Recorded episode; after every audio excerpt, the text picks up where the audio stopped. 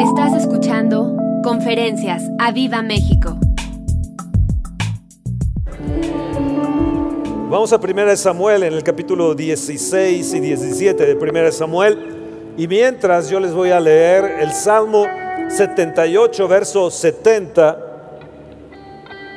al 72.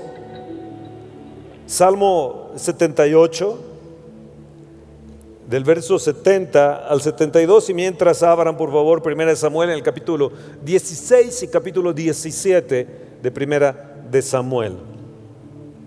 Eligió a su siervo David, al que tomó de, de los rebaños de ovejas. David cuidaba las ovejas recién paridas, pero Dios lo puso a cuidar de su pueblo Israel, de Jacob, que es su heredad, y David cuidó de ellos con todo el corazón, con gran pericia los guió como a un rebaño. Querido Padre, ayúdanos a tener pericia. Querido Padre, ayúdanos a ser trasladado de una condición a otra condición y de un triunfo a otro triunfo. Ayúdanos, oh Señor, a dimensionar lo que tú quieres para nosotros, del ser tomados de los rebaños de ovejas a ser dirigentes de una nación. ¿Cómo necesita esta nación un pastor que lo dirija? Te pido que tú seas el pastor, oh gran Señor y que tú pongas un pastor conforme a tu corazón en esta nación. En el nombre de Jesús. Amén. En 1 Samuel, en el capítulo 16, si pueden poner el contador, se los voy a agradecer.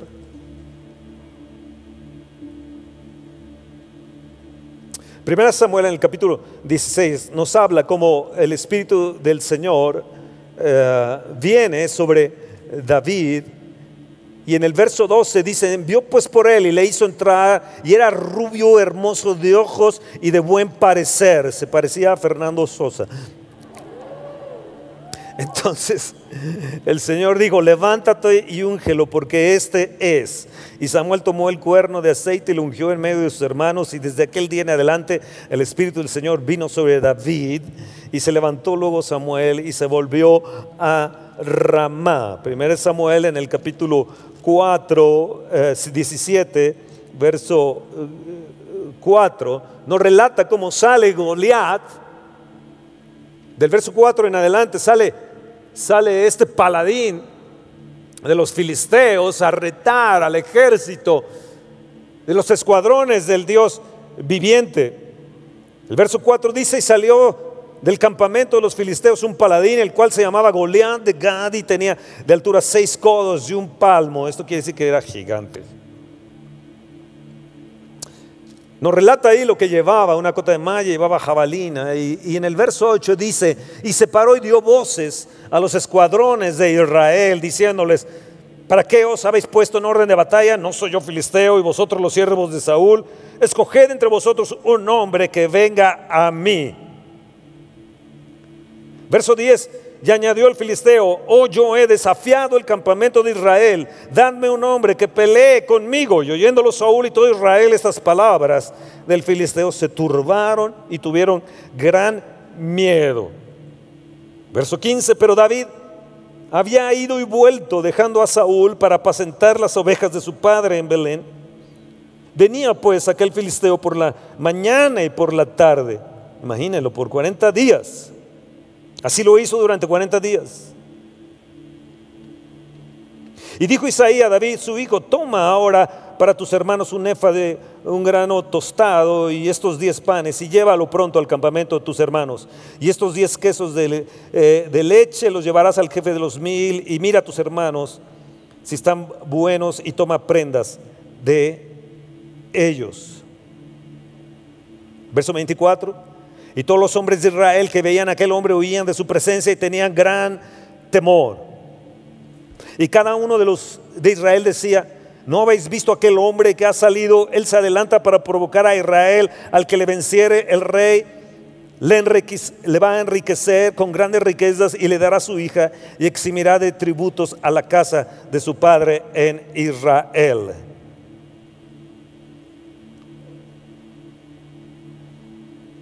Verso 26. Entonces habló David a los que estaban junto a él diciendo, ¿qué harán al hombre que venciera a este filisteo y quitar el oprobio de Israel? Porque ¿quién es este filisteo incircunciso para que provoque a los escuadrones del Dios viviente? Y el pueblo le respondió las mismas palabras, te va a enriquecer si lo vences y te va a dar a su hija. Verso 33.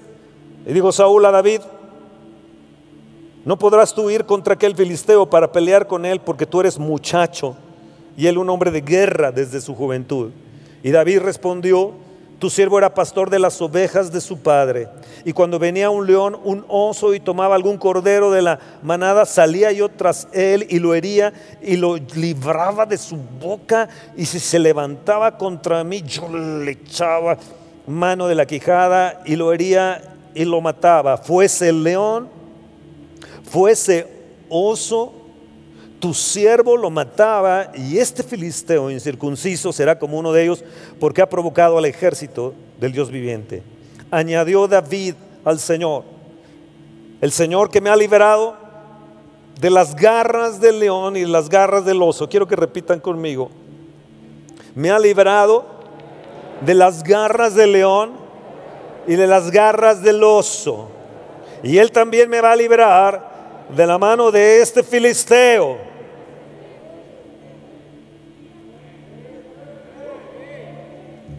Amén. Amén. Levanta tu mano y di, Señor, tú me vas a liberar el día de hoy de las garras del león y de las garras del oso. Y yo voy a ir contra ese gigante y lo voy a derrotar. Prepárate a viva fe, porque vamos a derribar a los gigantes. Prepárate a viva fe, porque Dios nos va a liberar de las garras del león. Vamos, repitan. Prepárate a viva fe, porque Dios nos va a liberar de las garras del león y de las garras del oso y vamos a vencer a los gigantes.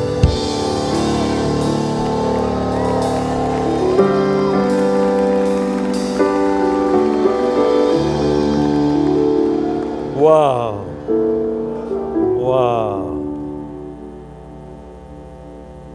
Verso 45, entonces dijo David al filisteo, tú vienes a mí con espada y lanza y jabalina, mas yo vengo a ti en el nombre del Señor de los ejércitos, el Dios de los escuadrones de Israel, a quien tú has provocado. Vamos, repitan conmigo, Tú has venido a mí con espada, tú gigante has venido con tu lanza, mas yo me levanto hoy y vengo contra ti en el nombre del Señor de los ejércitos. El Señor te entregará hoy en mi mano y yo te venceré y te cortaré la cabeza y daré hoy los cuerpos de los filisteos a las aves del cielo y a las bestias de la tierra y todo Israel sabrá que hay Dios en Israel.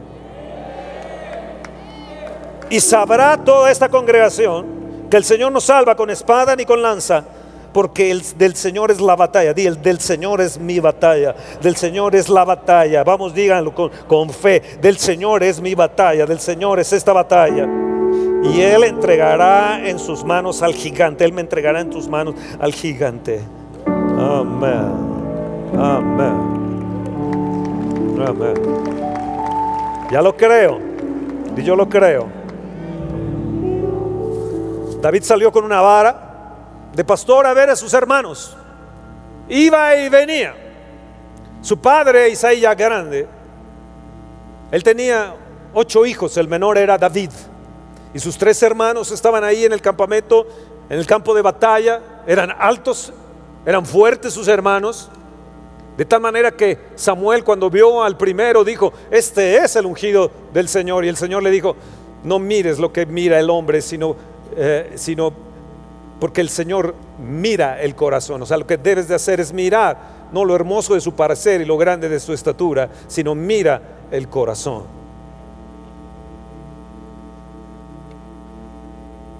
Él salió con una vara, con una onda, con unas piedras, como pastor a ver a sus hermanos y terminó pastoreando a Israel.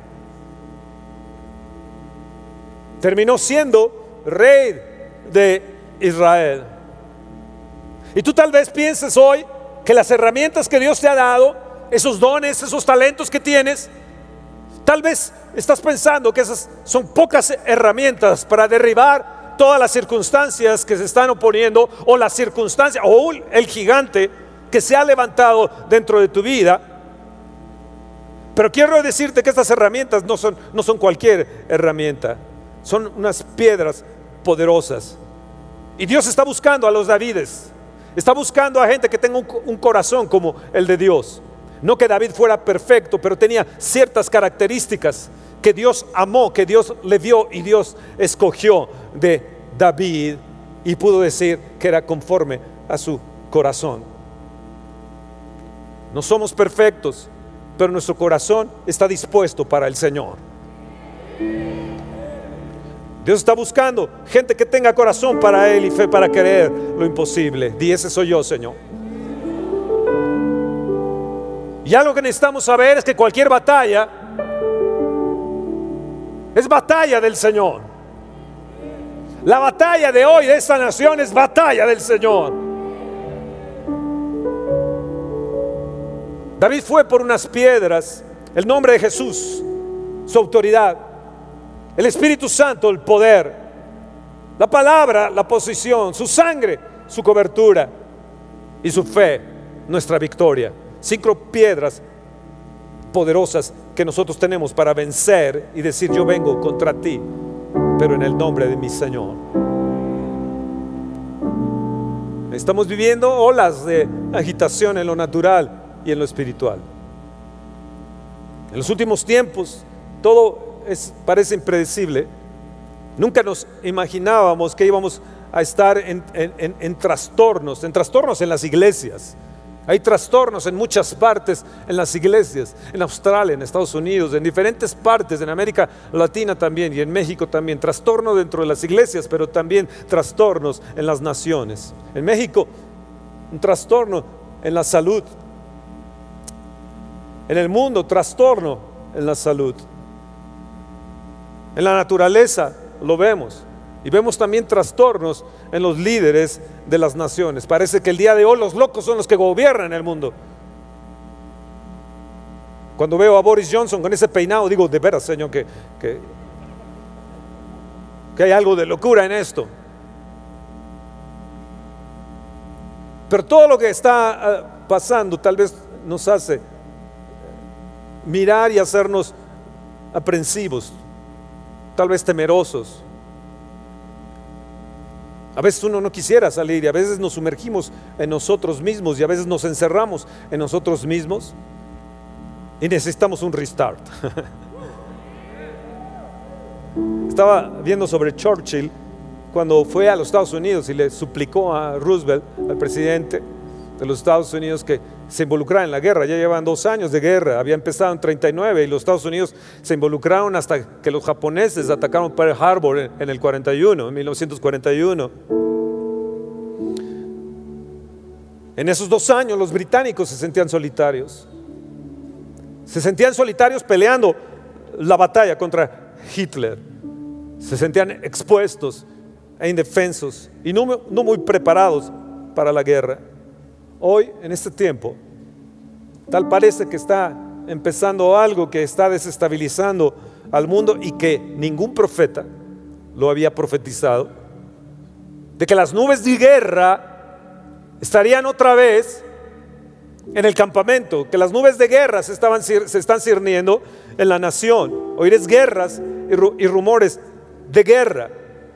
En México, por ejemplo, vemos una guerra en el mundo vemos una guerra ya económica, una guerra entre dos países que así inició cuando ah, eh, Hitler invadió Polonia.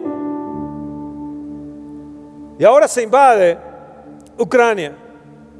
En México les digo, tal parece que estamos en una guerra, tal parece que un gigante se nos ha levantado en esta nación y que es imposible derrotarlos. Se ha causado miles de muertes por una ideología. Y este gigante se ha levantado para retar a los escuadrones del ejército del Dios viviente. Mientras estaba yo haciendo esto, digo, ¿dónde están los Davides? ¿Dónde están los Davides? ¿Dónde están los Davides?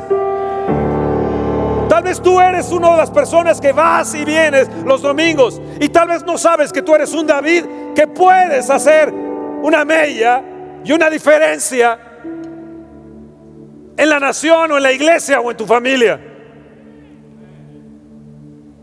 Se ha levantado el Goliat del desaliento.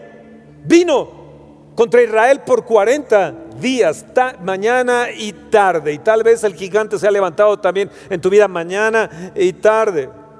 David fue, lo leímos, y recorrió, él, iba y venía. Su padre le decía, ve, llévale esta comida a tus hermanos, a tus tres hermanos que están ahí en batalla. Los otros habían quedado en casa. Pero David fue el único que fue enviado porque era obediente. Posiblemente los otros no eran obedientes. Así que David tenía ya la unción se había derramado el vaso de la unción sobre él.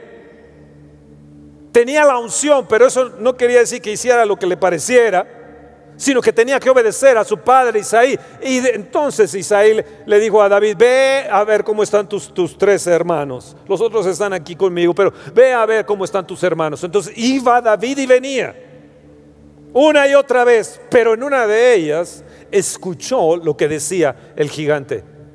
Y entonces él se encendió y digo, ¿quién es este incircunciso que está retando a los escuadrones del Dios viviente? Y fue entre el pueblo, se metió dentro del pueblo y preguntó a todos, ¿qué le van a dar al hombre que venciere a este gigante? Más de tres metros. Saúl posiblemente midiera más de dos metros, porque él sobrepasaba del hombro, no le llegaban eh, eh, más allá del hombro, a todo, el más alto de la nación le llegaría hasta el hombro. Él sobrepasaba a todo Saúl, pero Saúl tuvo miedo de enfrentar al gigante. Y entonces David se metió, escuchó al gigante y dijo, ¿qué le van a dar al que venciere a este, a este filisteo? Y le dijeron, le va a dar riquezas. ¿Y qué más le va a dar? A la hija. Y entonces yo entiendo por qué el pueblo no quería enfrentar al filisteo. Si la hija era del tamaño de Saúl, iba a decir, voy a tener un gigante en mi cama. Vamos, ríete. Eso es nada más un, como Roberto dice, un, un breviario. ¿Quién es este? ¿Qué le van a dar? Pero David no lo hizo y no fue a enfrentar al gigante por lo que le iban a dar, porque después tuvo problemas con Mical, la hija de Saúl. Tuvo que huir de su recámara colgándose de la ventana. Imagínense cómo era Mical.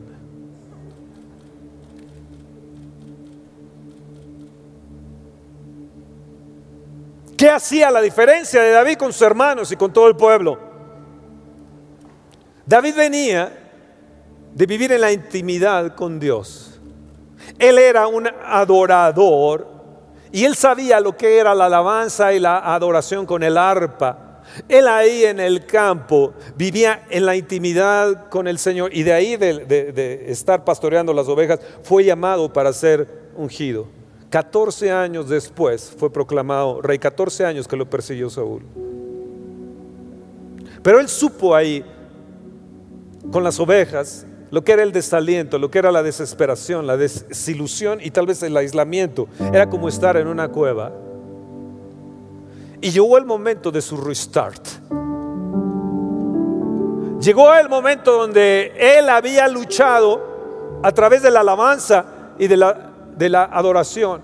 Pero cuando llegó al pueblo, lo vio al pueblo temeroso, agitado dentro del campamento. Y tal vez así pase con nosotros, que estás pasando agitación dentro de la, de la iglesia o agitación dentro de la nación o dentro de la casa, dentro de la familia, y estás en una batalla de desaliento, tal vez otros estén enfrentando batallas de temores, otro tipo de batallas, tal vez económicas. Algunos, de hecho, ya han desistido del campamento y se han ido, de la iglesia hablo. Porque no pudieron con su gigante. Yo estaba hablando con una persona una vez y le dije, no, no, te vayas, tienes que vencer a este gigante. No, pero es que ya no puedo más, ya no aguanto ver más a esta persona. Le digo, tienes que vencer a ese gigante, porque el día de mañana no vas a poder vencer en ningún trabajo donde estés. Y así ha sido en su vida. Él no hizo caso, no escuchó y no quiso vencer a su gigante y su vida ha sido así repetidamente cuando se enfrenta a algún problema en el trabajo, un gigante en el trabajo, desiste y se va del campamento. Ese desaliento a veces te pone la idea de que nadie siente igual lo que tú estás sintiendo. ¿Y sabes lo que hace? Te hace perder la presencia de Dios. Tal vez hoy estás viendo las cosas feas dentro del campamento, tal vez estás viendo agitación dentro del campamento, tal vez estás viendo temores dentro del campamento, como les decía, dentro de la iglesia, la familia, dentro del matrimonio. Y esto te está agotando y te demora y te hace una persona sin capacidad de reacción. Fue traído a vida Saúl y Saúl le puso su armadura. En el verso 39 dice, dice así,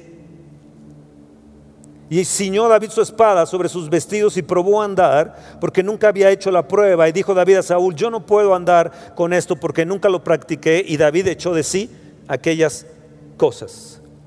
¿Sabes?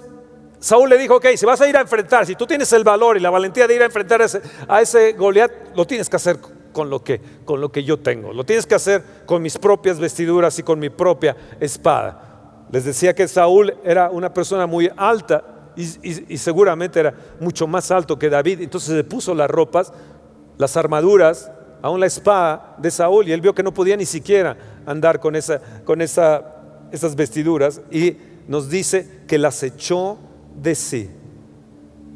Amados, nosotros no podemos andar con la armadura de otros, no podemos andar con las vestiduras de otro para ir a vencer al gigante. Él echó de sí el decaimiento. Él echó de sí lo imprevisto del momento. Él echó de sí aquello que le podría agotar y le impediría vencer al gigante. Él se dijo, yo no puedo imitar a Saúl, yo no puedo ser como tú eres, yo no tengo ni siquiera que ser igual que tú. Y muchas veces jóvenes nos queremos comparar con otros y ser igual que otros. Pero Dios te ha hecho único. Te ha hecho con un propósito. Te ha hecho para que camines en la intimidad con Él. Deja de estar imitando a los artistas.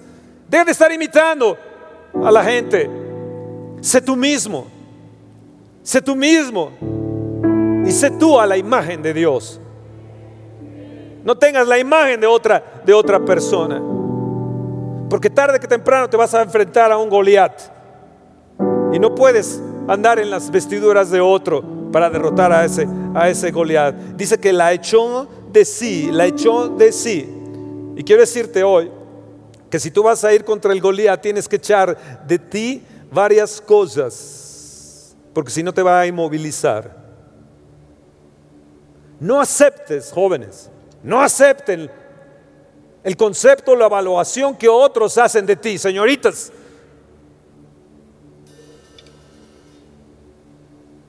Recibe lo que Dios dice de ti. ¿Están ahí? Viejo, si piensas que eres viejo y no sirves para nada, vas a actuar como tal. Yo me acuerdo de gente en Canadá que ya 50, 50 y tantos años ya, ya están eh, jubilados y ya no hacen nada, pero caminan como viejitos, comen como viejitos, se suben al elevador como viejitos, a las escaleras eléctricas como viejitos, siendo de 50 años, 55 años. Y yo digo, oh Dios, yo no quiero ser como ellos. Hay gente que dice que yo quiero ser como los canadienses. Y yo digo, no, yo no quiero. Lo único que les queda es andar en su lanchita en los grandes lagos o jugar golf. Le digo, no, Señor, yo no quiero eso. Yo no quiero estar en un espíritu de error y de engaño y aceptar la evaluación de otros y no la de Dios. Yo acepto la evaluación que Dios tiene de mi vida. Amén. Proverbios 23, 7 dice, ¿cuál es su pensamiento en su corazón? Tal es Él. Yo tengo mucho cuidado de juntarme con los viejitos ya en mi edad, porque se pasan una hora hablando de las medicinas que toman. Otra hora de, de los dolores que ya padecen de lo que comen o no pueden comer. Y digo, no, no, no, yo me voy a la montaña, yo me voy a, subir la montaña.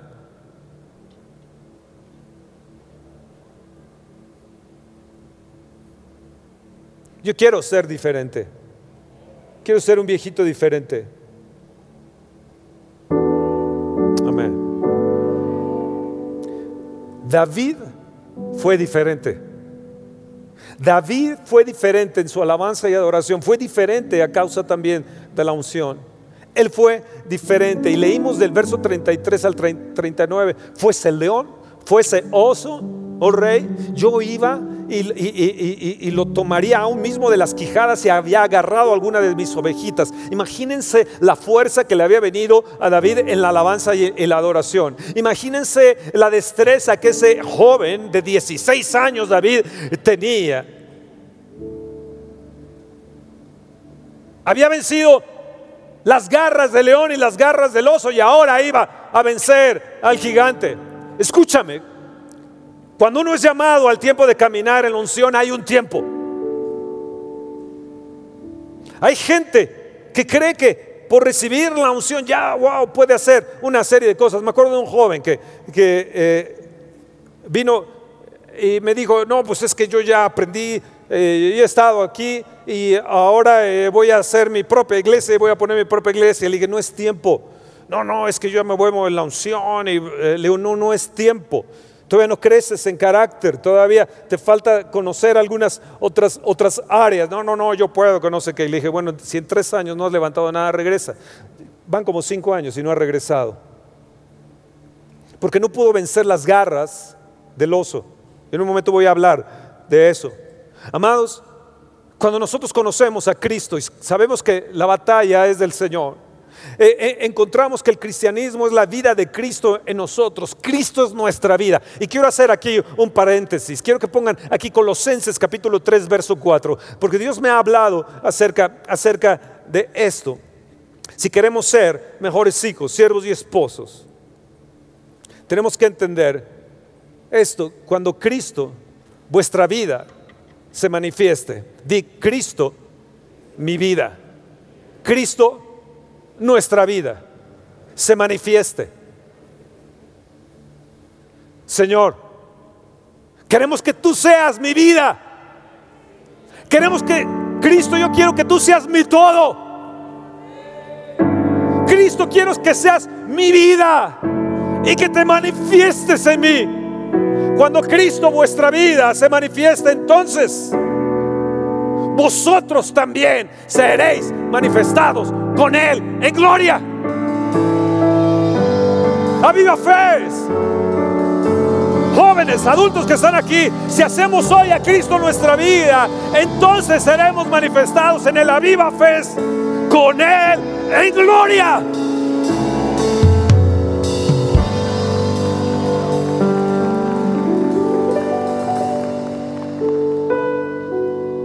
Tres cosas que he aprendido una de ellas es que le digo al Espíritu Santo cada día, Espíritu Santo, hoy quiero honrarte.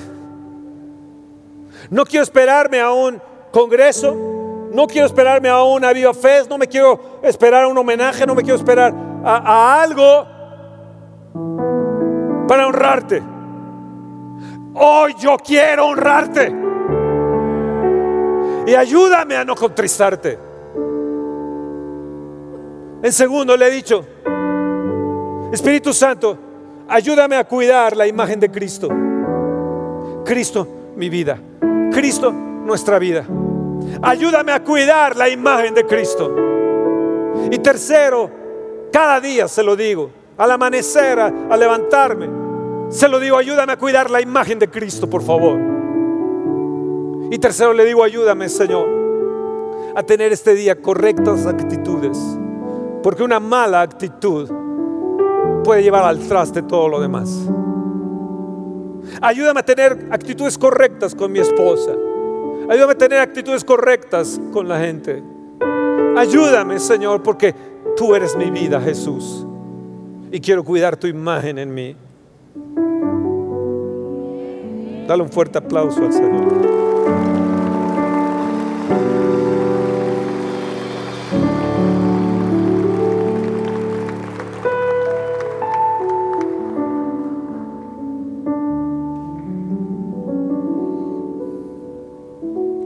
Amados, el gigante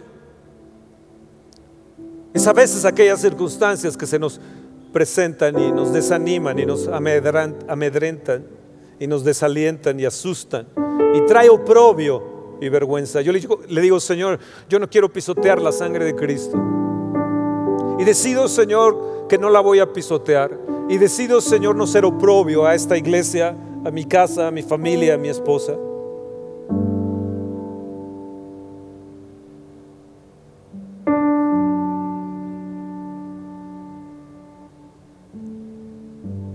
Este tipo de gigantes como Goliat desalienta a la gente. Y yo te invito, joven, a que no te desalientes, sino que te animes y haya fuego en ti y que este aviva fe sea glorioso y grandioso para ti. Le tenían miedo a Goliat. ¿Saben por qué le tenían miedo a Goliat? Porque no tenían el temor de Dios. David tenía el temor de Dios, pero no solamente tenía el temor de Dios, sino tenía la intimidad con el Señor. Tenía una vida íntima que practicaba con Él desde el amanecer al anochecer. Aún siendo de 16 años, Él compuso varios, varios salmos. Por ejemplo, el Salmo 23. A los 16 años, el Señor es mi pastor y nada me faltará.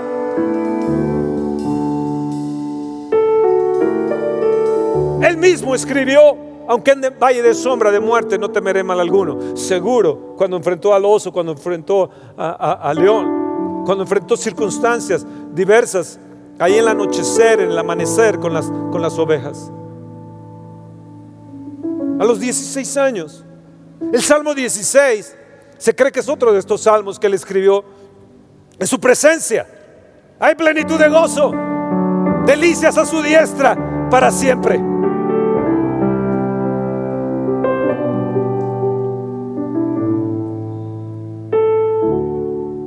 ¿Saben lo que dijo en el Salmo 16? Las cuerdas me cayeron en lugares deleitosos y hermosa es la herencia que me ha tocado. 16 años. Yo le digo, Señor, qué impresionante este David. Todavía no tenía la unción y ya había escrito ese, Salmo 23 y ese Salmo 16. Hermoso eres tú, Señor. Hermosa es la herencia que me ha tocado tengo plenitud de gozo. Yo le digo, Señor, hermosa es la herencia de esta iglesia. Hermosa es, qué bendiciones venir los domingos y alabarte y adorarte. Qué hermoso es estar en tu casa. Mejor es un día en tus altos que mil fuera de ellos. Eso lo, lo dijo David. Qué hermoso es, Señor, las cuerdas que me han tocado. El Señor lanzó sus cuerdas y ahí estabas tú. Ahí estabas tú, ahí estabas tú y ahí estabas tú.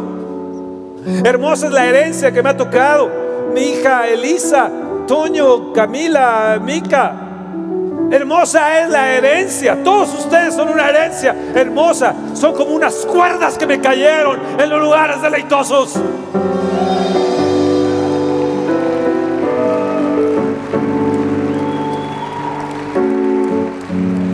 ¿Sabes? David fue obteniendo victorias. Pero él fue ejercitado antes de la unción. Él fue ejercitado en la alabanza y la adoración. Y con ello se fue a derrotar al león y se fue a derrotar al oso. Con ello venció las garras del león y venció las garras del oso. Después, cuando le cayó la unción, la misma unción lo empujó para arder en su corazón y decir, ¿quién es este incircunciso? Vino un espíritu de valentía en él mayor al que había tenido cuando enfrentó al león y al oso.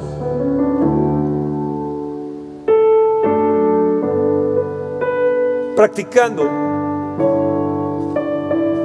en nuestra alabanza y adoración, podemos vencer al león y al oso. ¿Lo crees? ¿Lo crees? En un momento más voy a hablar sobre las garras del león y las garras del oso. En un momento. Pero antes de ello, he entendido que la alabanza y la adoración me traen fuerza. Me traen vigor para derrotar y zafarme de las garras del león y del oso. La alabanza y la adoración cuando la practico es poderosísima.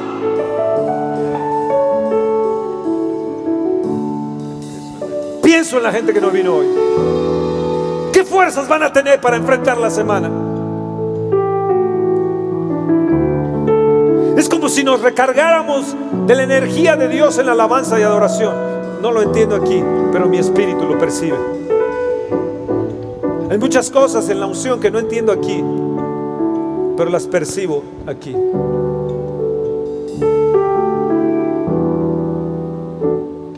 Quiero derrotar a mi gigante, pero primero tengo que derrotar y zafarme de las garras del león y de las garras del, oso. Hay osos que llegan a correr hasta 53 kilómetros por hora. Yo rompí el récord de 500 metros en, 54 kilómetros por hora. Eso quiere decir que el, oso viene atrás rasguñándome y a los 500 metros ya me mató. Cuando se terminen los 500 metros. Amados, en la alabanza y la adoración, cuando vengo y le digo cuán bello es el Señor, cuán hermoso es Él, la hermosura de mi Señor nunca, nunca se agotará. Vamos a ponernos de pie un momento. Cuán hermoso es el Señor. Vamos, díselo. Cuán bello es el Señor. Todo el mundo. Yo le quiero adorar. Una vez más. Cuán bello es el Señor. es el Señor. Cuán bello es el Señor.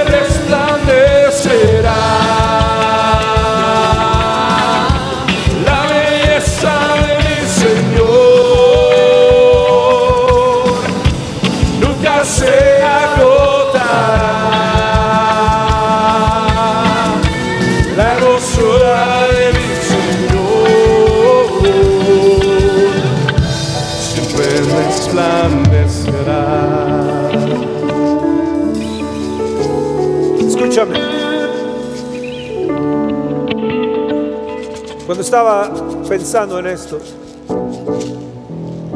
que la alabanza y la adoración era poderosa y David la tenía. Se me vino a la mente que la alabanza y la adoración me da la habilidad cuando el momento lo requiera para hacerme fuerte.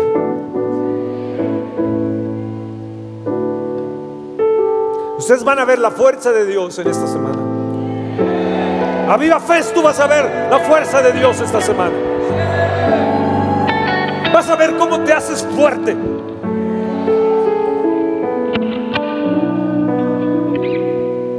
Cristo mi vida. Cristo nuestra vida. Cuán bello es el Señor. En un momento más centro al verso 37 de 1 Samuel 17.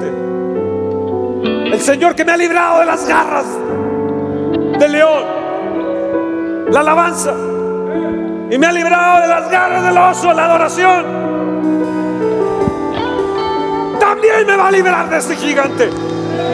Y a este incircunciso, este gigante, hoy va a caer. Yo no sé cuál sea tu gigante. Que no has podido vencer, pero hoy lo vas a vencer. Hoy va a estar cortada su cabeza. Hay cosas que no has podido vencer. Yo te profetizo y te digo que esta semana las vas a vencer. Yo te digo a viva fe y les digo a todos ustedes hoy, en este día, que van a tener la fuerza y el coraje y la valentía para derrotar a ese gigante.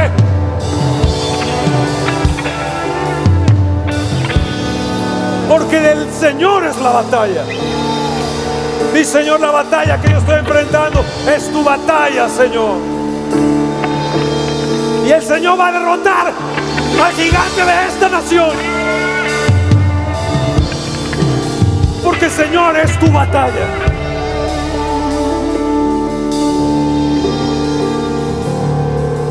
Quiero que venga aquí rápido Elisa y Toño y, y Javi y Miris que venga Roberto y Gaby rápidamente. Ellos van a predicar. Ahorita sigo. ¿Están ahí? ¿Están ahí? Voy a hacer un break. Sí, rápido, rápido. Que la unción caiga sobre este Roberto Gaby. Sí, rápido, rápido, rápido. Sí, sí, Señor. Sí, Señor, que tu unción venga, Señor, ahora. Que tu unción caiga ahora, Espíritu de Dios. Y venza a sus gigantes. Ahora, Espíritu de Dios. Ahora. Ahora, Espíritu de Dios, ven sobre ellos.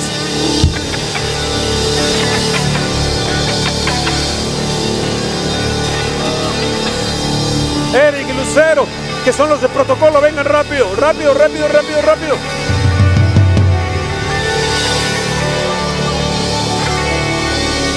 El Bimbo y su esposa, el Bimbo y su esposa, rápido aquí, rápido, rápido. Sí, Señor, rodéalos, rodéalos, rodéalos, rodéalos. Tócalos, tócalos, tócalos, tócalos, tócalos. Sí, sí, sí, Padre, Padre, sí, Señor. Jaime, ahí, tócalo. Tócalo, Señor. Más, más, más, más, más, más, más. Hoy vences a tu gigante. Hoy vences tu gigante. Eso que no has podido vencer, hoy lo vences en el nombre de Jesús. Hoy te doy la fuerza, te dice el Señor. ¿Dónde está el bimbo y su esposa? El bimbo y su esposa, rápido. Rápido, rápido, rápido, rápido, rápido. Que tengo que seguir predicando. Vamos, vamos, vamos, vamos, vamos. Señor, tócalos ahora. Sí, Espíritu de Dios. Ven, ven, ven, ven, ven, ven. Ah, Toño Serrano y su esposa que van a estar a cargo en la cafetería. Y a, a Emma, Emma, Emma y Jenny. Emma, Emma. rápido, rápido, rápido, rápido. Te doy la fuerza, te dice el Señor, para vencer tu gigante. Hoy te vas a librar de las garras del león y del oso ahora, Espíritu de Dios, ahora mismo. Como un oso eres.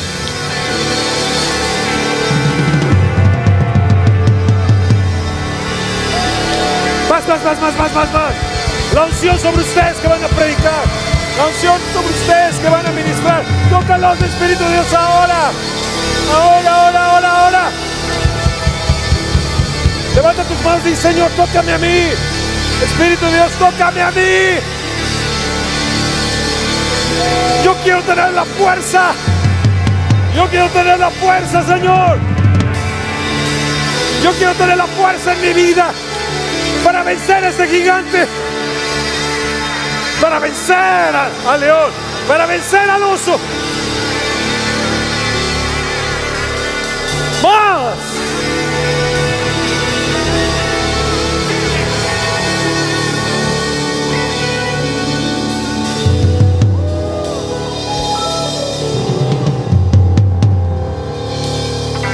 Hoy como un Samuel vengo a depositar en ti la unción. A depositar en ti la unción. Recíbela. Recíbela.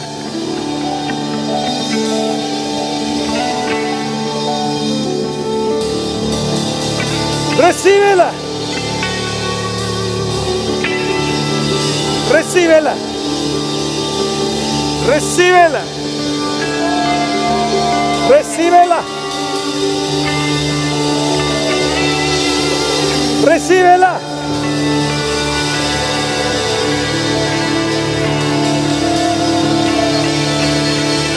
Recíbela.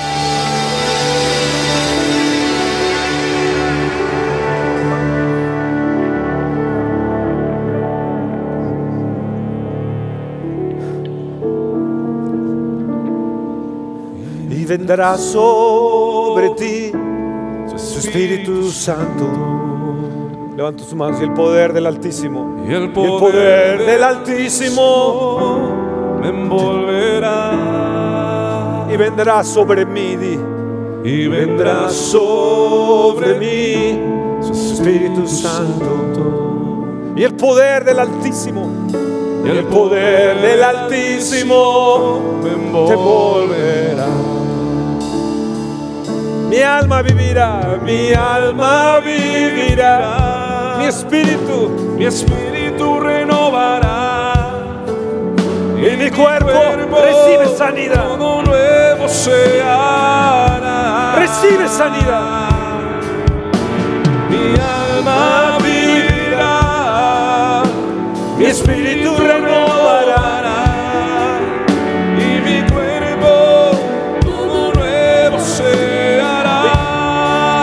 Batería. Y vendrá, y vendrá sobre mí. Espíritu Santo. quiero escuchar. Oh, ven Espíritu Santo. Y el poder del Altísimo me envolverá y vendrá sobre mí Espíritu Santo Y el poder del Altísimo. y el poder del Altísimo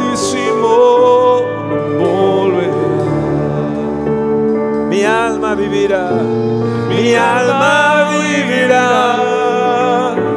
Mi espíritu renovará. Y mi cuerpo, mi cuerpo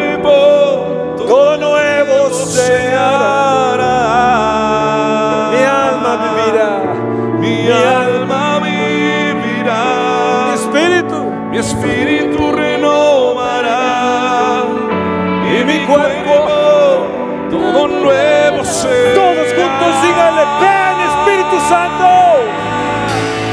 Ven Espíritu Santo a reinar. Ven Espíritu Santo a sanar. Ven Espíritu Santo a sanar. Ven Espíritu Santo a liberar. Ven Espíritu Santo a liberar. Ven Espíritu Santo. Ven Espíritu Santo a restaurar. Mi alma vivirá. Mi alma vivirá, mi espíritu renovará y mi cuerpo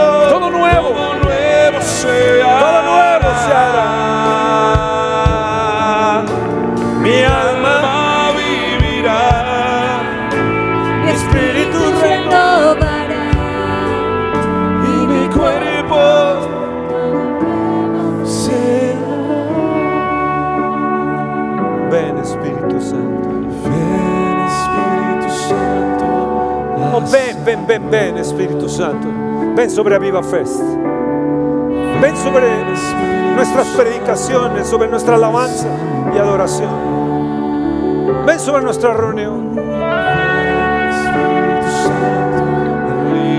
Ven sobre nuestra nación. Ven hoy sobre nuestra nación. México te necesita. Dame la fuerza. Dame la fuerza que necesito. Dame la fuerza, Señor, que necesito. Ven sobre mí, Espíritu. Ven.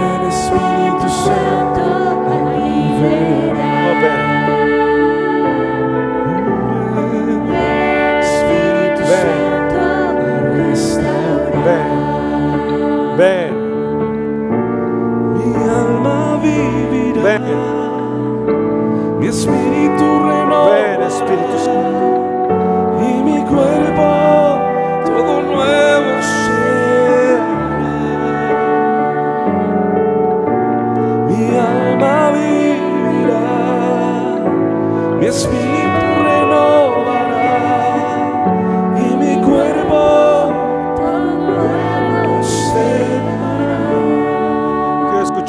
congregación, a todos ustedes decir, ven Espíritu Santo. Ven a reinar. Ven Espíritu Santo a sanar.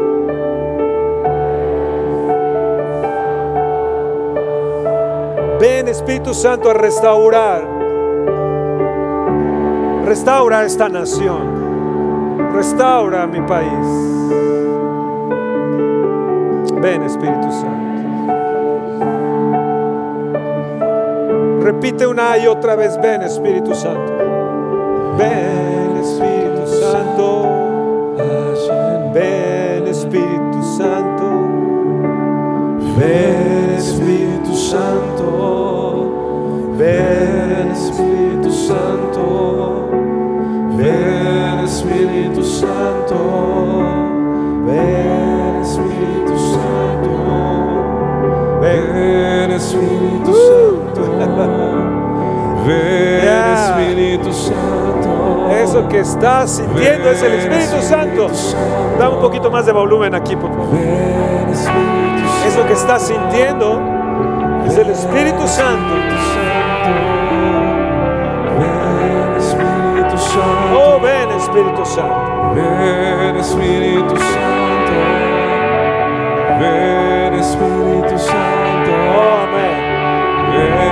Ayúdeme, ayúdeme a levantarnos, por favor. Ayúdeme, ayúdeme a levantarnos con cuidado. ven Espíritu Santo, ven Espíritu Santo, ven Espíritu Santo, ven Espíritu Santo. Ven sobre Aviva Fe. Santo, Ven sobre Aviva Fe. ven Espíritu Santo, Ven Espíritu Santo sobre Aviva Fe. ven Espíritu Santo, Ven Espíritu Santo sobre Aviva Fe. ven Espíritu Santo, Ven Espíritu Santo. ven Espíritu Santo, Ven. ven Espíritu Santo, Ven, ven, ven. ven Espíritu Oh, Santo, ven. ven Espíritu En el nombre de Jesús. Te imploro que Ven vengas. Espíritu Santo, Ven, Espíritu Santo. ven Espíritu Santo, ven Trae la imagen de Cristo a nosotros. Ven, y llénanos. ven, y dame la fuerza. ¿Para qué? En lo práctico de mi vida y en las actitudes de mi vida pueda vencer. Ven. Espíritu Santo, Quiero honrarte, Espíritu Santo. Deseo honrarte. Ven, Espíritu Santo. Queremos honrarte en Aviva Fe. Ven, Espíritu Santo. Ven, Espíritu Santo. ven, sobre mi casa, sobre mi esposa. Ven sobre el esposo. Ven, sobre mis hijos. Ven Ven sobre mis nietos. Ven sobre mi iglesia. Ven sobre mi nación. Ven. Te invitamos.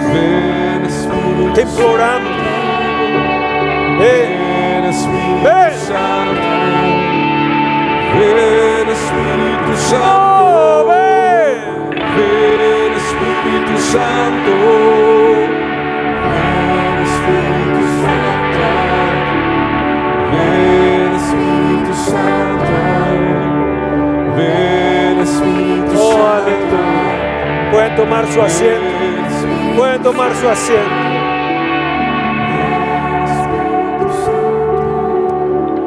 Ven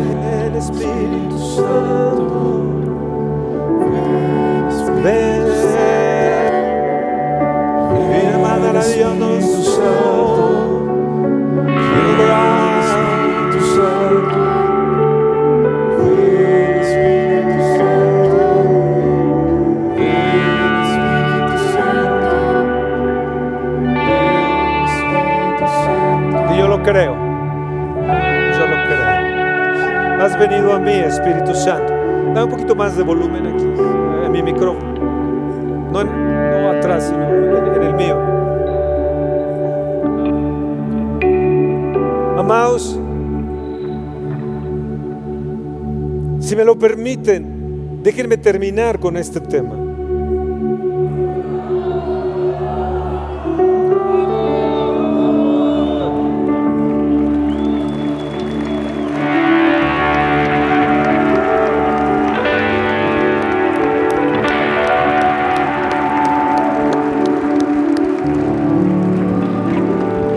Les voy a tomar un poco más de su tiempo. Pero ya estamos en el Congreso.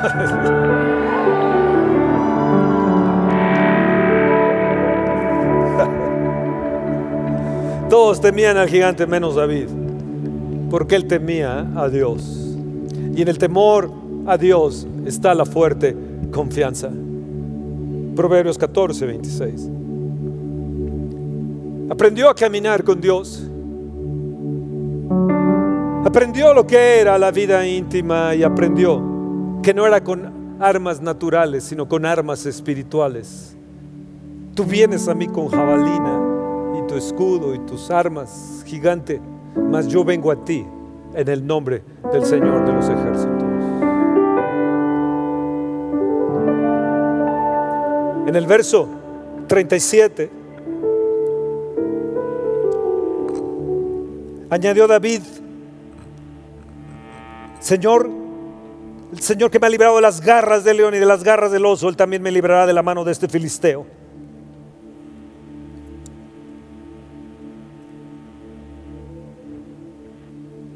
¿Sabías tú que las garras del león representan la rebelión? ¿Y sabías tú que David venció la rebelión? Dice que iba y venía continuamente 40 días. El filisteo había retado. Y el último día, David lo escuchó. Pero él había ido y venido varias veces porque su padre lo había enviado y él obedeció a su padre. Y en la obediencia estuvo la victoria también. La rebelión son las garras de león. Las garras del oso son la obstinación. Y primera Samuel en el capítulo 15, verso 23 dice, como pecado de adivinación es la rebelión y como ídolos e idolatría la obstinación. Las dos las venció David, Saúl no las pudo vencer. Samuel llegó con Saúl y le dijo, pero ¿qué has hecho Saúl? Era rey Saúl. Y digo, es que se, me iba el- mis hombres del ejército, se me estaban yendo y estaba ahí el enemigo. Entonces, pues yo ofrecí eh, sacrificios al Señor para que me dijera qué era lo que tenía que hacer. Y, y Samuel le dice, locamente has hecho. Él había tomado un oficio que no le pertenecía. Y así es lo como hacen los gobernantes.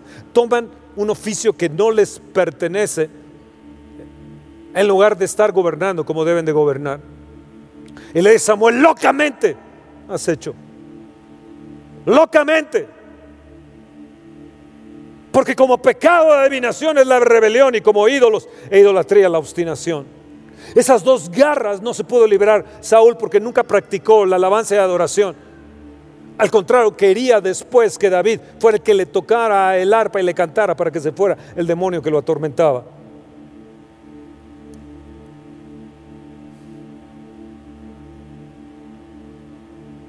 En la alabanza y la adoración de David, los demonios huían, pero no solamente los demonios huían, sino que él pudo vencer la rebelión. Y aprendió a liberarse a través de la alabanza y la adoración por el fuerte de Jacob. No dudo que él estuviera cantando, ven Espíritu Santo, ven. No dudo que él estuviera cantando, cuán bello es el Señor y de repente llegaba el oso. Escúchame, el gigante que no has podido vencer es porque no has podido vencer al león y al oso. Cuando venzas al león y al oso, la rebelión y la obstinación, podrás ir directo contra tu gigante y cortarle la cabeza. ¿Están ahí? Levanta tu mano y di hoy, me voy a liberar de las garras de la rebelión. Hoy las garras de la obstinación las voy a quebrar, las voy a romper.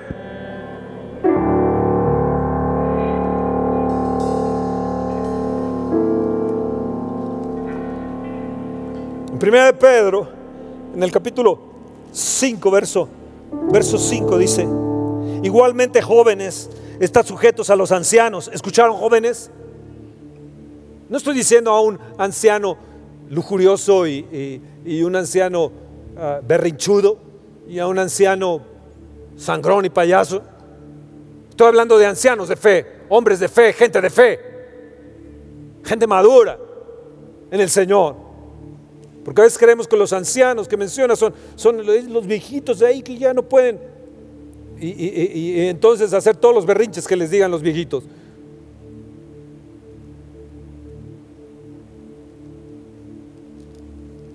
Y todos sumisos. ¿Escucharon bien? Quiero, quiero que, lean esto conmigo. Y todos, fuerte, y todos sumisos unos a otros, revestidos de humildad. ¿Por qué? Porque Dios resiste a los soberbios y da gracia a los humildes.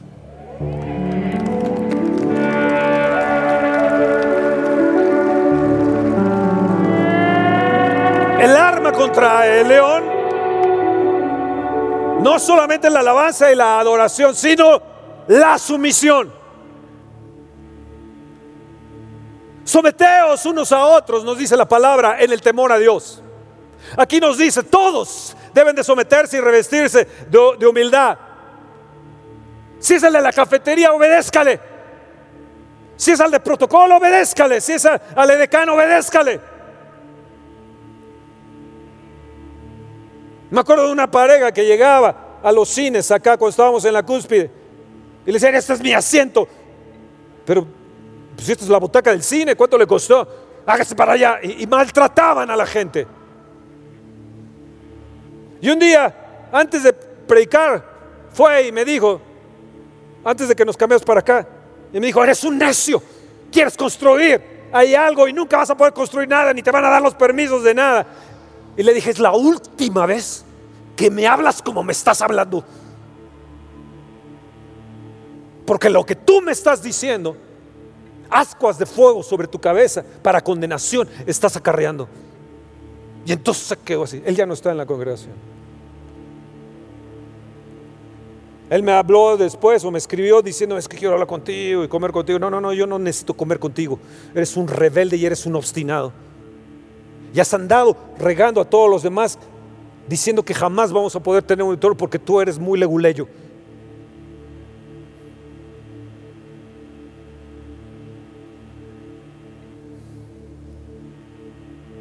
Someternos unos a otros en el temor al Señor.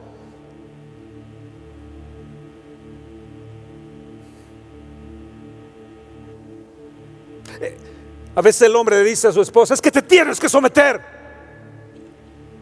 Y luego viene la esposa y me dice, es que me dice que me tengo que someter. Le digo, no eres la esclava. La Biblia nos dice que nos debemos de someter los unos a los otros. Y por si no sabías, Dios le dijo a Abraham, en todo lo que Sara te diga, hazle caso. Porque ya el viejito Abraham ya la había regado con Agar. Y de seguro le iba a estar regando con todas las demás que tenía por ahí. Le digo, todo lo que te diga Sara, hazle.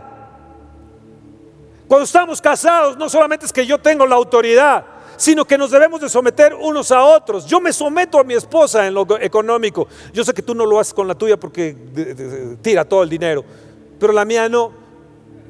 Yo para que eh, le arranque un peso, me cuesta un trabajo.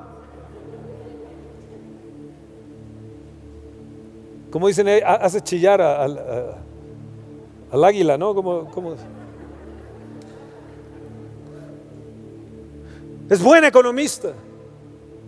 Hizo su carrera, en la, eh, eh, su tesis de la bolsa de valores. O sea, ella sabe el rollo. Ayer una persona me decía, oye, es que tenemos que dar esto. No, no, yo, yo allá, háblale allá. Yo no manejo eso. No traten, eh, porque me ven lindo y de ojos azules y hermoso y rubio, eh, me traten de manipular.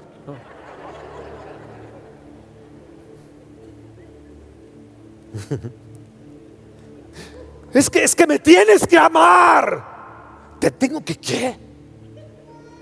¿Debo qué? Esto nace de acá adentro, la sumisión y, la, y el reconocimiento de autoridad. Y la autoridad en amor es de aquí del corazón. Dice que David pastoreó a sus ovejas, las amaba tanto que iba y se las arrebataba al león y al oso. Y trató por igual al pueblo de Israel. Por eso el pueblo de Israel cantó, Saúl mató a sus miles, pero David mató a sus diez miles. Porque se dieron, se dieron cuenta de la diferencia del amor de uno y otro para con el pueblo.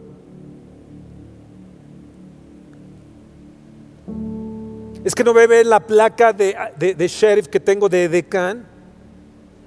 A ver usted, hágase para allá. ¿Que me debo qué?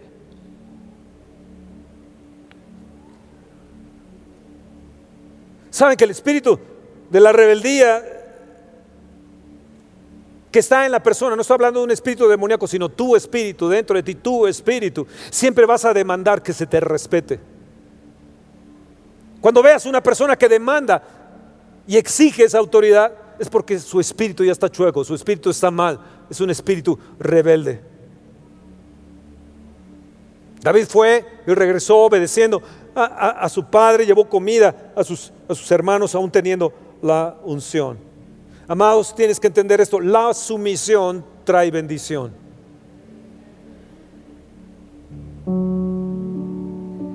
Si vences este espíritu, tu espíritu, vas a vencer a tu gigante. Vas a vencer al espíritu demoníaco que se agiganta contra ti. Porque tu espíritu estará bien fuerte y el diablo lo va a reconocer. Oh.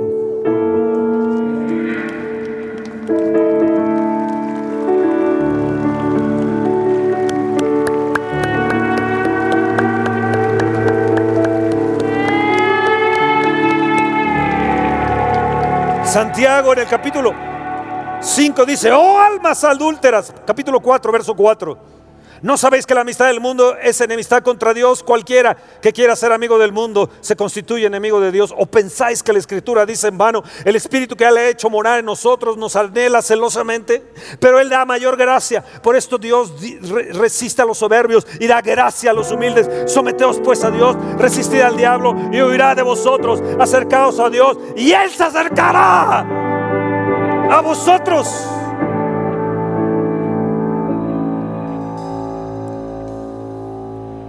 Un espíritu rebelde no honra a Dios.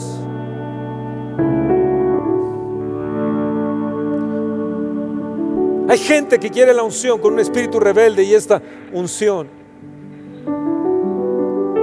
los trae girando dentro del campamento y los está de- desilusionando dentro del campamento y los hace te- tener temor dentro de- de- de- del campamento.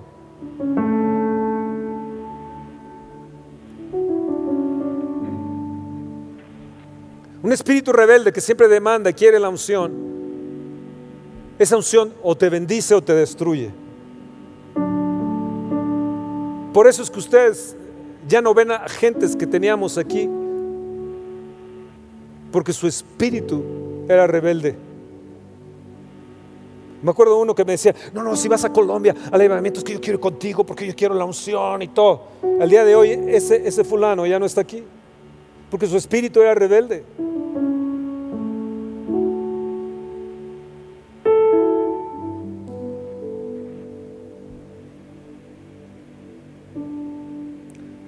¿Y qué con el oso? Voltea a la persona que está a tu lado y dile, deja de estar haciendo osos.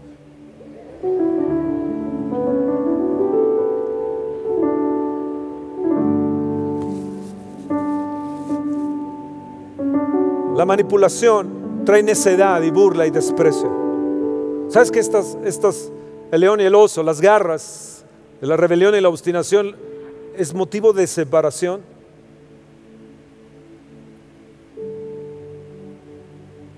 He visto tu soberbia, David, le dice Eliab el mayor. Y como era más alto que David, chamaco, he visto, he visto tu soberbia, que, que, nada más vienes por soberbia a mirar qué es lo que está pasando en el campamento. Y David se voltea y le dice, es puro hablar, es puro hablar, tú eres un obstinado y es puro hablar. ¿Dónde está ese filisteo?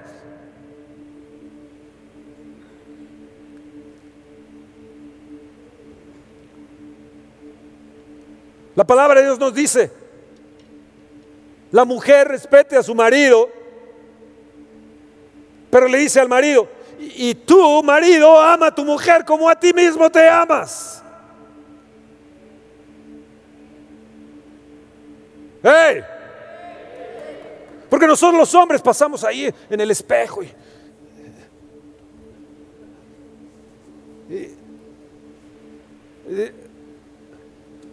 me voy a poner mi pañuelo de aviva, de aviva, de, aviva, de aviva.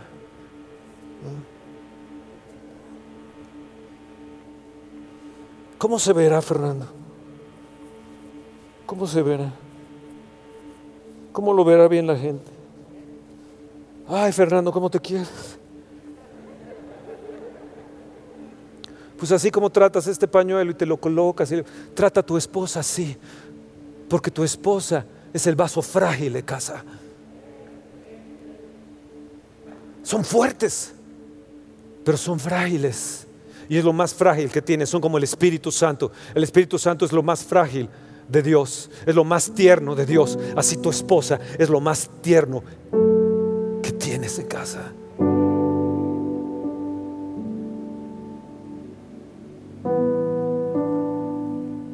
La palabra de Dios nos dice que nos debemos de someter los dos, el hombre y la mujer. Tal vez hoy tú te sientes culpable porque te echan la culpa de todo, mujer. Y esas son garras que te están poniendo dentro de tu vida. Tu corazón se ha desgarrado.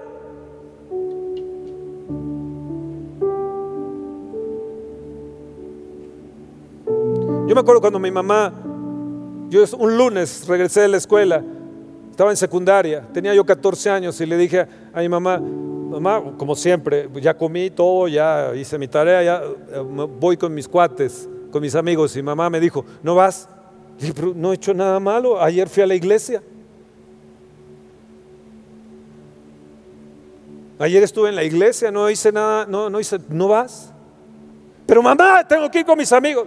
No vas. Y le hice un pancho, obstinado yo las garras ahí del oso. En una obstinación es que tengo que ir y debo de ir o me escapo ahorita de la casa. Entonces me fui al cuarto como oso, agarrando las almohadas, golpeando las cosas, enojado porque yo era un niño enojón y un adolescente y un joven enojón y un marido enojón. Pero ¿cómo es posible que mi madre me haga esto? Ayer fui Fui a competir. A las 7 de la mañana regresé, me eché a correr a la iglesia. Llegué ahí en 6 para estar en la alabanza y en la adoración. En la tarde otra vez, a, las 5 de la tarde con jóvenes y a las 6, 7 otra vez en la reunión de la noche de la iglesia. ¿Cómo es posible? Y hoy mi mamá sale con este, este, este oso. El oso era yo. Y le estaba haciendo yo un osote. Una obstinación es que tengo, que tengo, porque mis cuates, ese, ese día le habían regalado una moto a uno de, mis amigos, y mi mejor amigo, ese día en la tarde, en la moto, un carro le pegó y lo paralítico toda su vida, desde los 14 años. Seguro yo hubiera ido en la moto con él.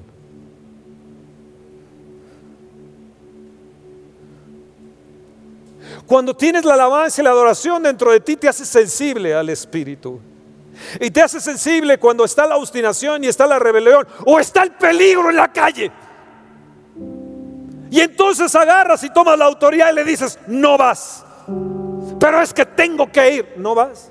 ¿Pero por qué? Hay algo que que no me late, hay algo que no, no está bien, explícamelo, dímelo. No, no, te puedo explicar, sencillamente hay algo que no veo bien, hay algo, no, no, me gusta, estoy intranquilo. Y es el Espíritu Santo intranquilizándote, es el Espíritu Santo haciéndote sensible, diciéndote, diciéndole a, a los hijos, no, o a la esposa no, o la misma esposa oponiéndose, no vayas con esos amigotes a comer. Oye, no, mujer, que no sé qué, pero no vayas. Hay algo raro ahí. No vayas. No, pero yo tengo mis squats, ¿cómo no? Coca-Cola, Restart.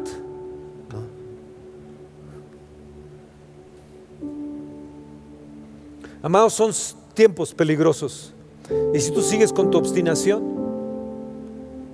te vas a chocar. Hay gente que ha perdido su trabajo por ser obstinado, por ser cuadrado, por tener actitudes incorrectas y por no tener respeto a los mayores. No tener respeto a su jefe y contestarles incorrectamente o escribir cosas en contra de sus autoridades dentro del trabajo. Adiós. Adiós. ¿Y sabes qué es lo que tienes?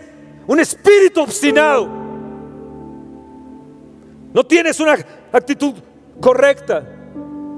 A veces le dice al joven, a la señorita, mira, deja a, ese joven, deja a, ese noviazgo, deja, deja a esa, esa, señorita o ese joven. Te va a hacer para daño. Nosotros hemos visto, aún mismo dentro de la congregación, que jóvenes se han casado y a los tres, seis meses ya no están aquí en la iglesia. Hay gente que, jóvenes que dicen, es que me, necesito que me cases, necesito que me cases, necesito que me cases. Sí, pero te quiero ver aquí en la iglesia.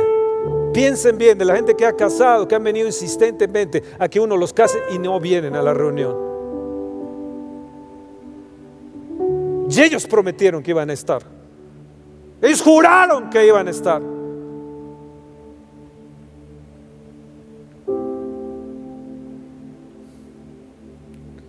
A los tres, seis meses ya están divorciados. Hablo de cristianos.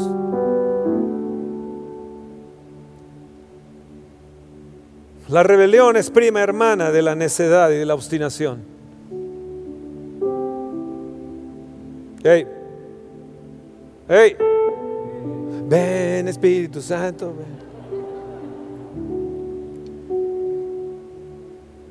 Es que yo quiero la unción. Ya estás metido en tu obstinación. Hay jóvenes que pierden el propósito aún en el llamado del llamado y se caen en el barranco por la obstinación. Y están obstinados y obstinados y obstinados y obstinados. Hoy en estos tiempos hay jóvenes que, no, ¿para qué van a la iglesia? No, no, no, yo aquí mi relación, yo con Dios, yo como David, el pastor, David, eh, yo aquí, nada más tú y yo, Dios, y no, no la iglesia. Y es un error, un espíritu de engaño. Hoy está habiendo un espíritu de error y de engaño metiéndose en los matrimonios, en las familias, en las iglesias y en las naciones, ni se diga. Un espíritu de mentira, un espíritu de engaño. Una obstinación en los gobernantes. Una obstinación en, en el esposo, en la esposa, en los jóvenes. Unas garras del oso que están ahí. Escúchame, si las garras del león y del oso están ahí, no has podido vencer al oso y al león, no vas a derrotar a tu gigante.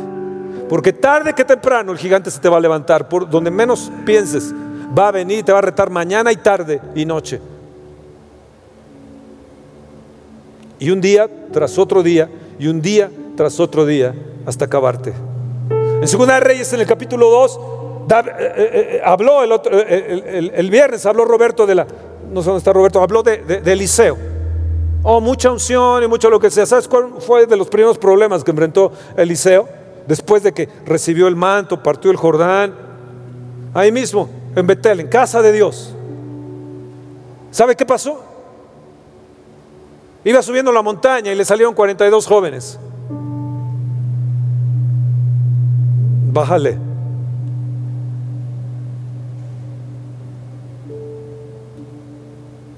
¿Y saben lo que le gritaron a, Eliseo? Sube, pelón, sube, sube, pelón, sube. 42 jóvenes gritándole atrás, sube, pelón, sube. De seguro han de haber ni puedes, pelón. Mira nada más, ya eh, ni, ni joven eran, eran muchachos de los profetas. Se burlaron de él, se burlaron del manto que traía, se burlaron de la unción. En su obstinación siguieron y siguieron, siguieron toda la montaña. Dos osos salieron y los despedazaron. Porque no puedes en la obstinación agarrar y obrar contra autoridad.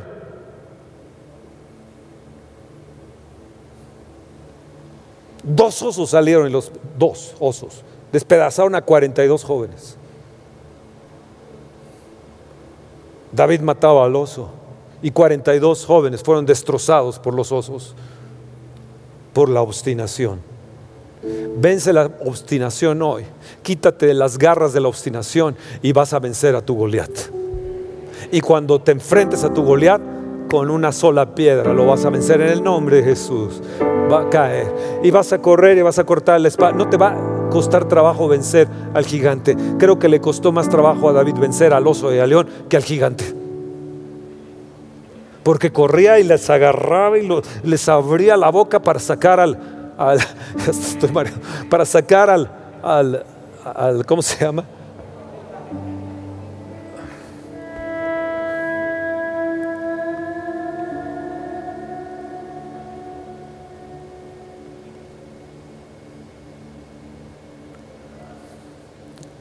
Perdón, pero me mareé. No, ¿desde a qué horas llegó? Dice, ya llegó el Espíritu Santo. Y le digo, no, ¿desde a qué horas ya está aquí?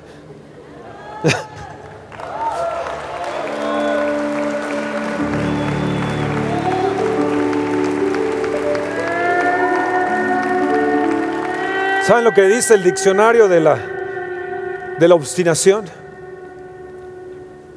Es una persona que se mantiene firme en una idea, en una intención u opinión, generalmente poco aceptada sin tener en cuenta otra posibilidad. Las personas obstinadas suelen ser difíciles de convencer. ¿Has conocido alguno? ¿Sí? Fuerte, díganlo. Son difíciles de convencer. Mira, no, es que no es así, no, es que tiene que ser. No, es que yo digo que esta es mi opinión, mi firma idea, y, los ves así como con las garras, y que están... La necedad está ligada en el corazón del muchacho, Proverbios 22, 15. La obstinación está ahí en el corazón del muchacho. Hoy yo veo muchachos casados y con hijos, pero siguen siendo muchachos obstinados. Amados, la carne no nace de nuevo. Y la lucha más grande que tenemos es con el viejo hombre. Voy a terminar ya. Una de las cosas que he aprendido es de que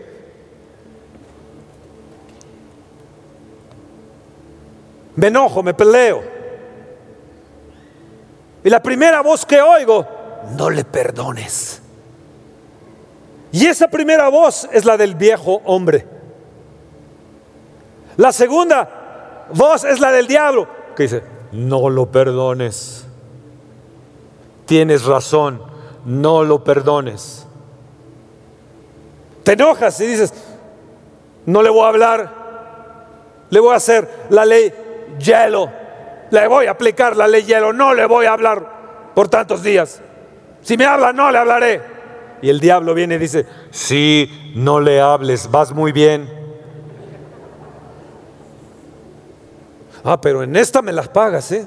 En esta me las vas a pagar. Y está uno pensando, vas a ver. Y el diablo dice, sí, véngate. Es que ahora sí me hirieron, estoy resentido. Sigue así, vas en el buen camino. Es que le tengo que ganar. ¿Sabes qué? El espíritu caínico, el de Caín, dice la palabra en 1 Juan capítulo 3, ¿por qué causa mató Caín a su hermano Abel? Dice, porque era del maligno. ¿Sabes que Dios vino y habló con Caín y le dijo, Caín, si haces lo mismo serás justificado? Si no, el pecado está ahí a la puerta. ¿Sabes lo que hizo Caín? Fue obstinado. Fue rebelde. Y fue marcado de por vida. ¿Y sabes lo que hizo? Fue y construyó una ciudad contra Dios. ¿Y sabes lo que sucedió con los antediluvianos? Todos perecieron bajo el agua. Crecieron en un espíritu de rebelión y de obstinación venido de Caín. Porque él obstinadamente escogió el pecado deliberadamente por su obstinación. Dios le dio a escoger. Amado, hoy tienes que ser libre de las garras del oso y del león. Tienes que quitarte de la obstinación. Tienes que ir contra el león y contra el oso y agarrarle y despedazarlo en el nombre de Jesús. La alabanza y la adoración te van a hacer fuerte contra la rebelión y la obstinación, porque te humillas delante de Él y Señor, como necesito de ti, te alabo, te bendigo, te adoro, ayúdame a ser humilde. Bendito seas, oh Señor, gloria a tu nombre. Recibe la gloria y la honra, el poder, el honor, la fortaleza. Te bendigo, cuán bello eres, Señor. Eres sublime, eres alto. Sin ti no puedo hacer nada y alabas y adoras. Y cuando te levantas de ello, dices, ¿dónde está el león? ¿Dónde está la rebelión? Ahí reconoce, sí, necesito ayuda, Señor. No voy a estar en la obstinación, necesito ayuda. Ayúdame a escuchar a mi esposa, ayúdame a escuchar a mi esposo. Yo le dije a Toño Serrano, ¿y qué tal si pintamos el color ese que está afuera? No me gusta, ese, ese, ese amarillo de pared, eh, parece, parece de baños, de gasolinera. Se lo dije ayer, le dije, no, vamos a pintarlo de gris. Por si no se dan cuenta, se ha pintado todo el auditorio. Y por si no lo han visto, están todos los paneles. Pero el negro los ocultó ya.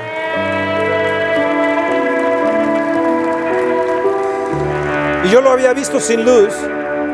Y luego le dije, oye Toño, ¿tú cómo ves? Y ya estaban prendidas las luces. Y dice, pues yo a mí me gusta así. Le digo, ¿tú qué opinas? ¿Lo cambiamos? Y después del domingo lo pintamos.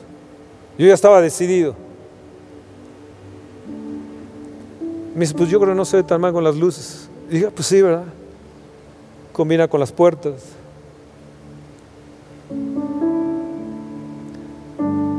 Si yo fuera obstinado, no pediría opinión. Simplemente les diría, pintenlo de rosa. Y mexicano.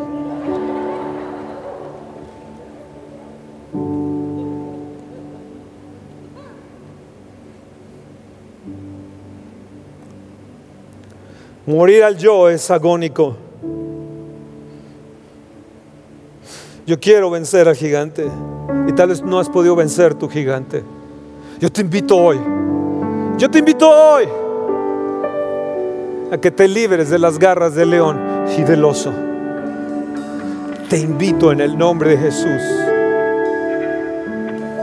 y te aseguro que esta semana podrás ir contra tu gigante con las fuerzas de Dios y le vas a cortar la cabeza.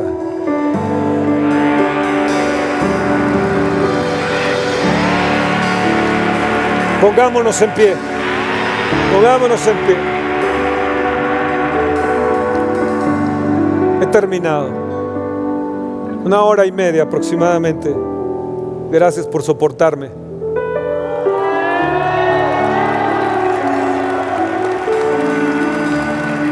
Pero tenía que tomar venganza de Roberto y de Toño, que tienen don de continuación. Y el diablo me dijo, ándale, hazlo.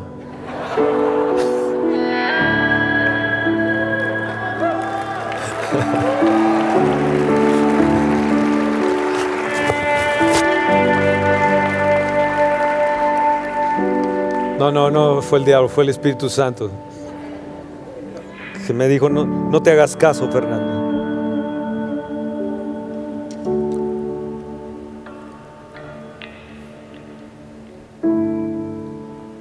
¿Qué van a hacer?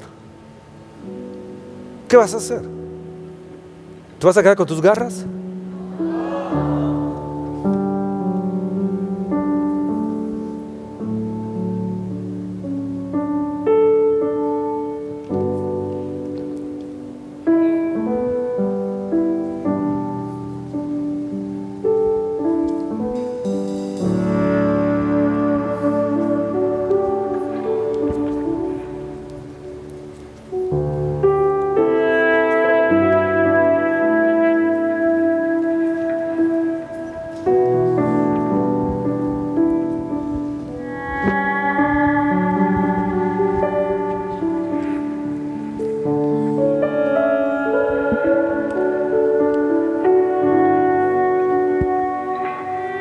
Someterse unos a otros.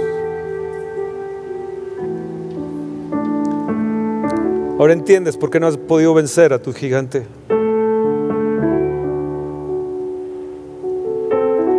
Hay mucho espacio aquí adelante. Aquí cerca de las escaleras hay espacio.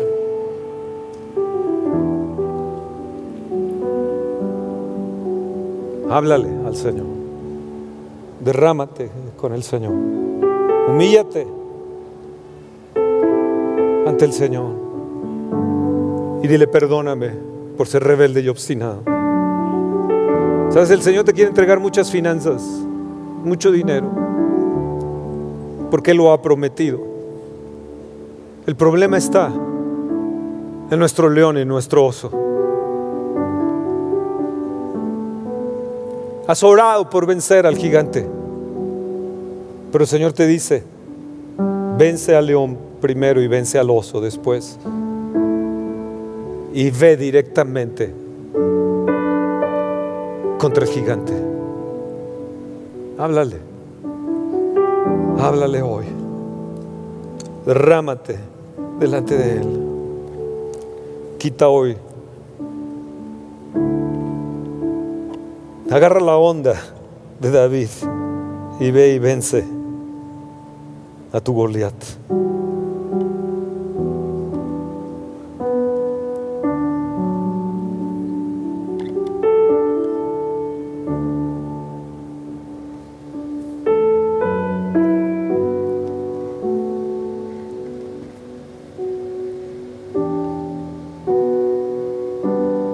Ten misericordia de mí, Señor.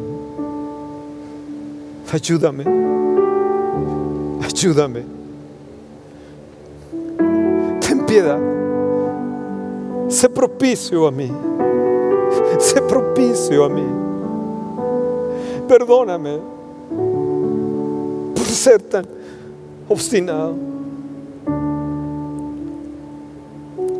Perdóname por ser tan rebelde.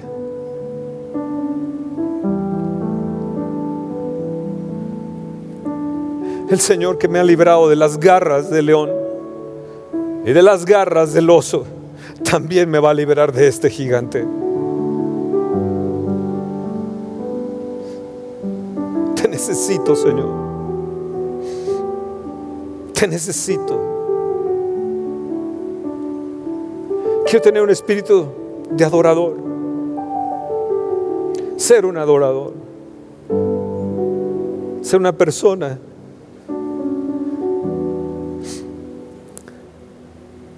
pueda reconocer las opiniones de otros, los consejos de otros.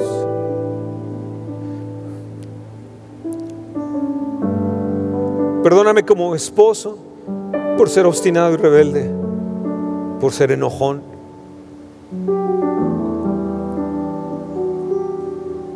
Perdóname por no aceptar consejo. Ayuda.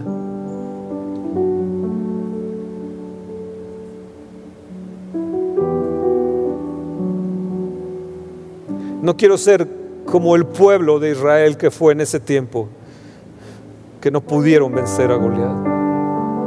Ayúdame a ser como David. Cristo sé mi vida entera. Y ayúdame a vencer al viejo hombre. Y que el viejo hombre esté bien clavado ahí en la cruz del Calvario. Me rindo, Señor. Me humillo. Me humillo delante de ti. Espera nuestra próxima emisión de Conferencias. ¡A Viva México!